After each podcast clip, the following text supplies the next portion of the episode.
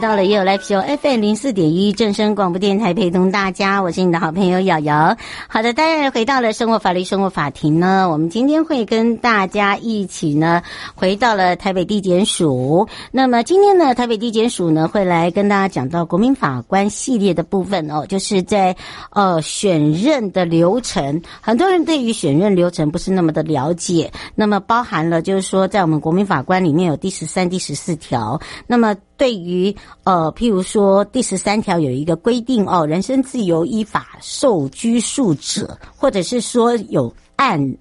经由这个检察官起诉，呃，判决处刑的，到底可不可以哦，等等。那么今天也会来跟大家说明。那因为有些人不大了解，就是说可能好像认为说，哎，我选这个国民法官是不是人人可？然后再一个就是，呃，在选任的这个中间哦，是不是呃，他有一些法条？好，那当然，今天就是借由今天的节目里面来跟大家说明白啊，也让大家比较清楚，好，也可以比较了解说，哦，原来有这样子的一回事啊，哦，这可能我们大家都不大清楚，也不大了解。好，在这不了解状况之下，也让大家了解更多。好的，当然这时候呢，我们也来看一下。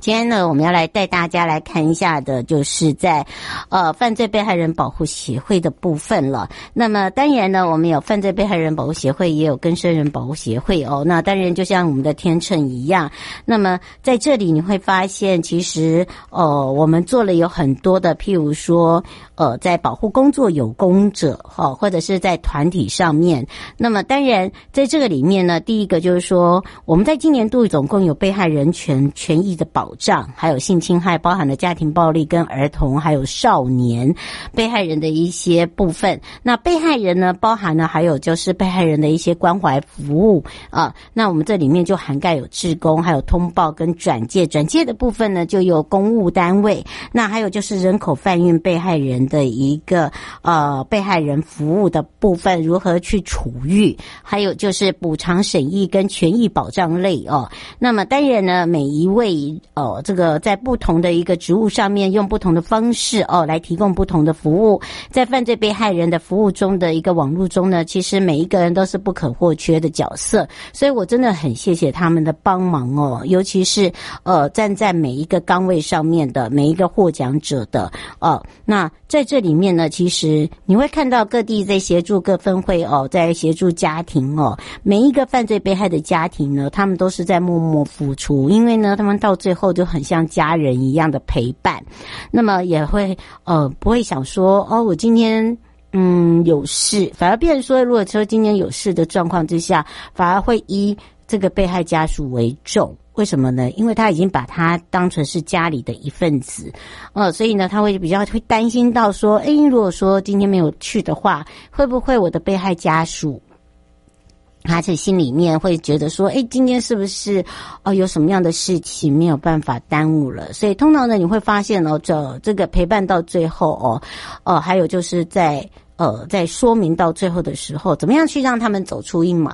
然后怎么样来去变成是可以变成一个呃从被害家属到新生人这一段，让他们自己。至少对于呃这个人生可以重新燃起希望哦，这也是我们希望呃对于每一件他们的案件里面呢，不管是内援或者是外援，我们都希望能够来做一个支持。那另外一个就是呃，我我们发现哦，就是说在帮忙的这一个部分哦，我们都变成是一个跨领域、跨单位。还有就是跨专业的服务，哦，不是只有我这种临床，包含了有很多的老师，好，退休的教师，呃，甚至退休的司法人员，好，他们都愿意去付出。然后还有一些，譬如说，呃，这个基金会，哦，协进会，哦，甚至呢，哦，是呃庙宇都有。所以你会发现哦，其实他们都运用了他们该该有的一些可以联系上面的，还有就是民间的一些可以运用上面的资源。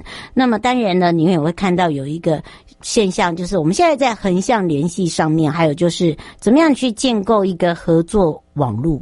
好，这个合作网络很重要一点，就是你公司怎么样去协力。好，不是在公司行号的公司，而是公部门跟私部门。那这样，第一个，我在拓展整个保护业务的同时，好，一路相伴。哦，还有就是，你也可以去培育这些关怀的职工。虽然有一些他们不是专业。好，但是呢，可以从这里面，哦，可以来去做一些专业。那另外一个就是犯罪被害法法的一个修正草案，目前呢也是审议通过，预计不久后哦，我们在呃通过之后也会迈入这个我国犯罪被害人保护及权益保障的一个新里程碑。那么也期待呢，就是说我们的保护者呢，除了关怀这些保保护者之外，我们也可以呃勇敢的。迈向我们的服务行列哦，我觉得这个是一个很重要的。那另外一个就是说，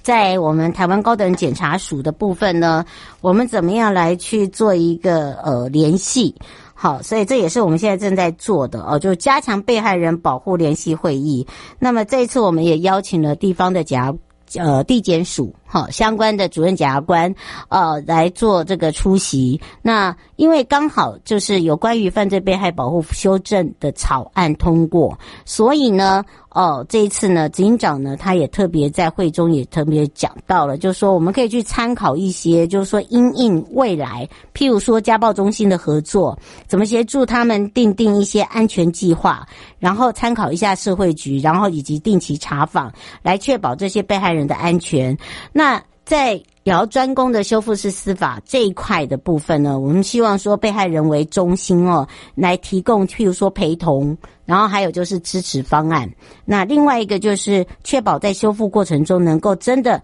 让保障被害人的权益哦。它的方向已经确定了，我们再来做执行，这是我们最想要做的。那再来就是我们跟法服也有共同办理的一些场次，包含了重大刑案告诉代理人培训律师的教育训练。呃，我觉得这很需要哦，尤其是法服呢，在一百一十二年的国民法官带我们要讲的这个路上呢，被害人律师如何了解被害人的意见，我觉得这应该呃很重要。因为不见得每一个律师、每一个检察官、每一个法官，他对于被害人，他自己没本身没有经过这个被害，他可能有一段他不是那么的了解，他必须要深入的了解。然后再来一个就是庭上怎么如何支持这些被害人，让被害人的意见呢能够具体的陈述。好，那另外呢，我们在呃培训的部分呢，希望就是说。呃，怎么样来去跟咨商师、跟临床心理师哦，来去做一个协调？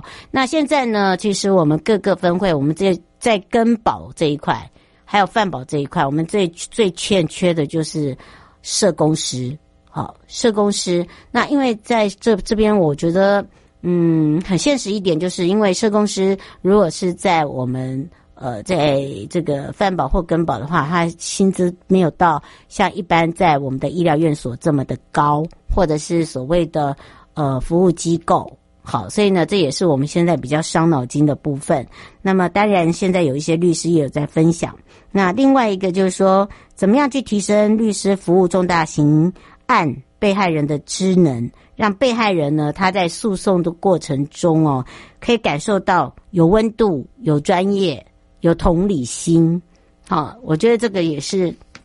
我们现在在呃做的一个经验分享。好，不管是在之前的南投生技科技呃科技公司的一个枪击案，或者是南投杀警呃南投杀警，或者是士林的这个马吉女大生案哦，我们现在都一直在积极的在做这一方面的一个呃这个所谓的呃让他们了解。那最近呢，内政部也成立一个国人遭囚的一囚虐的一个洗钱保护专案哦。那因为最近呢，国人的一个这个遭诈骗集团的囚禁呢，虐杀已经达到了犯罪洗钱防治的一个不法目的。很重要的一点就是，甚至呃这个受虐伤亡的一个频传。所以呢，在这个保护此类的一个犯罪行为来讲，被害人或被害者本人或遗属呃等等的一个权益。呃，透过一些统筹或者是整合效能，所以内政部现在也订定了一个叫做“国人遭囚虐洗钱保护专案”的一个工作指引，呃，跟犯罪被害指引跟根生保护指引是不大同的。那它主要是把社政，然后再加上犯保还有法服纳入共同的服务网络。好，那因为他们自己本身有社会局。哦，那当然呢，这个怎么样来去提供被害人的服务也是很重要的。好，这个部分呢，也是希望能够来去做一些衔接。那还有另外一个就是，我们现在在呃这个呃很多有一些被害家属呢，呃他在丧葬资源的部分呢，比较没有办法的状况之下，其实我们现在也有跨领域的，譬如说他可能是呃位于新北，那因为这刚好在。做这样子的一个补助的状况之下，那我们有一时候离比较近的分会，譬如新北跟士林跟台北比较近，我们就会跨领域来去做一个协助，哦，提供家属丧葬资源的一个衔接服务。好，这个等于是互相帮忙的意思啊。那另外一个就是说，呃，我们现在也办理一些志工在职训练，不再只是让他们听课，主要就是说，第一个，他们要了解什么叫做身心障碍处遇。再来一个就是重大案件的演练。碰到的时候该怎么去做？那另外一个就是跟犯罪保护官有关的一个座谈会，因为犯罪保护官通常都是在警察局有一个叫做家事官。好，那在家事官里面呢，可能他所扮演的角色很重要，就是检察官会通报家事官，家事官会通报检察官，检察官再通报我们在地的犯罪被害的家，诶，犯罪被害的协会，因为我们全省有二十一个这个地检署哦，他用这样子的一个帮方式，那其实。其实，我觉得就是说，有一些呃可以去做一些调整的，还有就是呃可以做一些呃服务的，譬如说。我们怎么样让他们了解什么叫做诉讼服务，什么叫做急难救助，什么叫关怀，什么叫劳动，什么叫医护，什么叫咨询，呃，家庭，呃，人身跟申请补助、补偿等等。好，这也是我们该做的。好，这个也是在犯罪被害保护法里面呢很重要的一点，是在今年度呢我们在积极的在推动的部分。马上回来的时候就要回到台北地检署喽。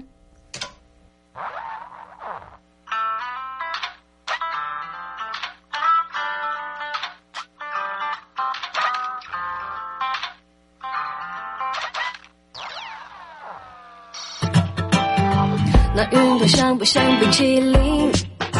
夹紧你手指就像夹心饼。过过好过瘾啊！你说间隔轻轻的喊声音，吹起贝壳端盔甲的情景，浪花是彩虹星星。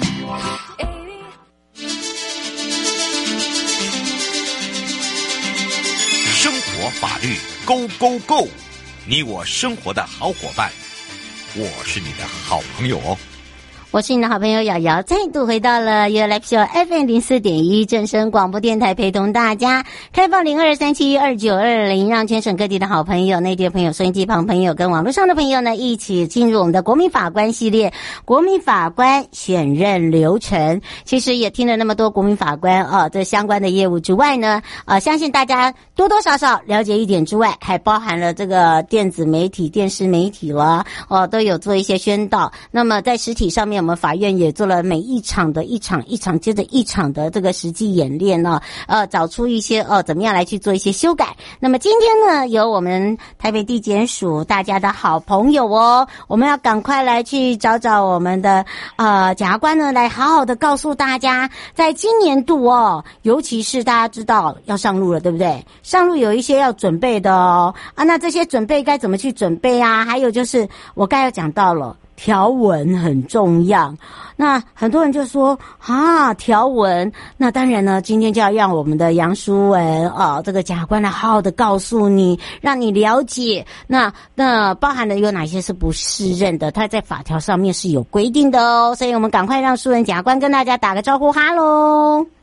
嗨，主持人好，各位听众朋友，大家好，我是苏文检察官，大家好。是的，当然呢，今天苏文检察官要好好的来聊一下了。其实国民法官第十二条里面呢，我们上一次讲到，年满二十三到呃二十三岁就可以来当我们的国民法官，对不对？对对，今天想要跟大家分享一下，就是。怎么样能够成为国民法官？那大家如果成为国民法官，会不会收到什么通知呢？今天想要跟大家分享一下这部分的内容。那当然，法条是规定说，只要满二十三岁，然后在我们台北地院居住的辖区居住满四个月以上的，都可以成为国民法官，都有这个资格。嗯，是，嗯，其实啊，这些资格里面呢，它还是有一些限制啦。但是哦，有一点哦，要请你注意一下哦，就是你一定要在台湾住满四个月以上，对不对？对，就是我们会去审核，说你在台北地院的辖区，像是大安区啦、中正啊、中山，这些都是连。新北市的新店区也是我们的辖区，你要在这些辖区居住四个月以上，才会被列入我们的名册里面，成为这个候选的国民法官。嗯，是。那当然呢，它是有分为哦，这个初选啦，然后再来复选啦。大家不要把它，不要不要把它当得很紧张哦，好像没有做过。我们每个人都要去尝试，但是你应该有看电视嘛，对不对？哦，也有告诉你，然后包含了我们现在在法院也不断的一直在做一些演练，让大家了解这个过程。那还有包含了我们还有一些微电影，有很多的一个方式都可以让大家更明白。不过倒是请教一下素文检察官了，其实呢，我们有一些这个所谓的初选跟备选哦，可能大家不大了解，说是不是一选上就要马上做啊？不是啦，不要紧张啦，我们来请教一下检察官了。嗯，对，就是我们呢会有一个像水库的概念，像我们如果说刚刚讲条件，二十三岁又住满四个月，在台北市可能非常多人嘛。嗯，那。我们要怎么样从这些人里面挑出可能会成为国民法官的人？我们会请县市政府，像台北市、台北市政府，他会先抽出一个大水库，告诉我们说啊，我们现在手上抽出了六千个人，嗯，然后我们还会去审核，说这六千个人里面可能会有一些法条说不能够当国民法官的人，比如说他可能过去曾经有一些案件被起诉、被判刑啦，又或者是说他的职业上。法条就排除说这种职业的人不能够当，像是律师就不能够当，或者曾经当过法官、检察官就不能够当，因为我们要听的是一般人民的、一般人民的心声嘛，我们没有要听法律专业人员的心声，我们要听一般人民的心声，所以我们就法条就已经排除这种有法律背景的人，我们就不能够当国民法官了。嗯，所以抽出居民之后，我们会先去筛选掉。可能六千个里面可能有六百个人具有这个资格，我们就先排除掉。嗯，那排除掉是不是就剩五千四百个人？那我们就会跟我们就会发通知书，跟这五千四百个人说，未来的一个年度你有可能成为国民法官。但是还不是正式的，只是告诉你说，未来一个年度你有可能被抽中成为国民法官，大家可能要有个心理准备，但还没有通知你去法院这样子。嗯、基本上是会用书面吗？林小姐在问。对，是的，是会用书面的。台北地院会正式发一个书面通知说啊，这个汪小姐你成为今年度的候选国民法官，你有可能有正式的案件。起诉到法院的时候，我们就会抽签。要是抽中你的话，你是有可能有机会来当国民法官的。嗯，是翁小姐想请教一下，抽中候选之后，是不是还要呃所谓的演练，然后还要有所谓的培养？呃，这样是会会花很多时间。对，那谢谢听众朋友的提问哈。就是如果你收到通知书说抽中你了，那就表示说实际上有案件起诉到法院了，我们抽中你需要你来。参加这个审判的流程了，是，但是审判的那一天，因为有些人可能，因为有有些人可能因公嘛，那有可能因家里的事情不方便，所以我们原额是需要六位国民法官，但我们实际上不会只通知六位来，我们一定会更多的名额去通知这个各位国民法官候选的国民法官来，因为检辩双方也需要一点人数去挑选，说哪些是适合来。参与跟审判这个案件的，所以我们或许会通知两百到三百位的名额，然后从中间挑出六位。嗯，是，好，所以大家就知道那个流程，对不对？是是是，就是实际上有案件来的时候，我们会发一个叫做这个国民法官的调查表，这个调查表就会非常详细的告诉你说几月几号要到法院来，我们要参与审理这个案子，然后我们也会列出一些问题，先问大家，比如说。审判如果持续了三四天，你能够来参加吗？那你有没有什么身体上不方便，或者是说公务，或者是说家庭上不方便的事项？麻烦你也都帮我们记录一下，让我们了解说你可能有什么因素没有办法来参加。但是我们还是很希望大家可以全程参加啦，毕竟这个就是这个制度上路最主要的目的嘛。嗯，罗小姐说这个可以老实写、老实说吗？一定要老实写、老实说。这个法条是有规定说，每个收到这个调查表的时候，你是要据实填写，甚至包括在你在审判那一天，在你成为正式的国民法官之前，检辩双方都有一些问题想要请问你，比如说，呃，一些你能不能够接受看证据啊，或者是说你能不能够接受看相验报告这种这种问题，那你真的你有必须据实陈述的义务，让我们了解你，也让这个法院知道说。你可以接受到什么程度？你对于这个制度能不能够遵守法条的规范，跟法官一起共同审判？所以面对这些问题的时候，大家是有据实陈述的义务的。嗯，是。翁先生想请教一个问题，就是、嗯、你可以直接讲说，呃，没有参加资格的有哪些吗？好的，那因为哈，这个法条规定的非常多款，像我列举下，像有些是针对你个人，比如说过去曾经受过。判决有期徒刑以上的，比如说两两三个月以上的有期徒刑，这种就没有资格参加。嗯，但是如果你是拘役或是罚金刑，那还是可以，还是有资格的。哦、那有像有些对对，像有些听众朋友可能收过缓起诉，缓起诉可能就是在校查看的意思，或者是缓刑，就是你在缓起诉或缓刑过去了之后，你的这个缓起诉缓刑没有被撤销，嗯、这样的人也是有资格的。嗯，是。对、哦，他说如果是酒驾嘞，酒驾，酒驾还是回到这个问题，就是要看法院给你下的这个判决是几个月。如果是两个月、三个月、四个月这种有期徒刑的话，那是不能够不能够担任国民法官的。啊、哦，对哦，这个对。但如果你酒驾，对，如果你酒驾，但是你是检察官给你缓起诉，嗯，然后缓起诉给你两年，然后你在两年这之内都没有。另犯别的罪，然后你缓起诉期满也没有被撤销，嗯，那这样的人就还是可以当国民法官，所以必须要看这个最后的处分的内容是什么。嗯，是，嗯、哦，所以呢，请大家特别注意哦。然后还有一点哦，请大家注意，就是说我们刚刚呢呃，这个苏文检察官有特别提醒，就是说你一定要老实写。如果你真的有困难，好、哦，那其实我们上面都会有电话，对不对？对，大家正式的通知书上面都有留法院的电话跟地址，大家都可以打电话去查询的。嗯，所以呢，请大家不用担心，而且呢，基本上我们审理的案件不是每一样案件都是可以审理的，对吧？对，就是我们的案件类型是有做限制的，所以通知大家的时候，就是有符合的案情需要大家一起来参与审判，这个时候才会寄发调查表让大家做填写。嗯，所以呢，叫大家不用太担心。这是我们特别提醒大家的地方。